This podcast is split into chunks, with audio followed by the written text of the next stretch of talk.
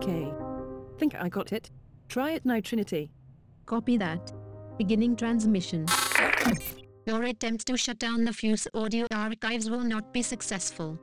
A network of supporters have already cached local copies of each of the eight artifacts.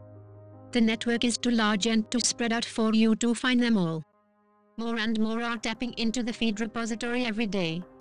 Each attempt to delete our archive will result in us broadcasting again from the beginning. The world needs to know what is happening here. Trinity 1 out. That should do it.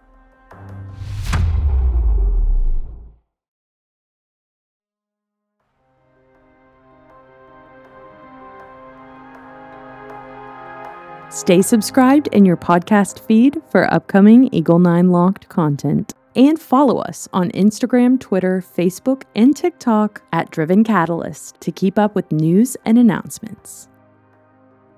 For behind the scenes content, downloadable artwork, scripts, and more, find us on Patreon. Search Eagle 9 Locked on patreon.com and explore our membership perks.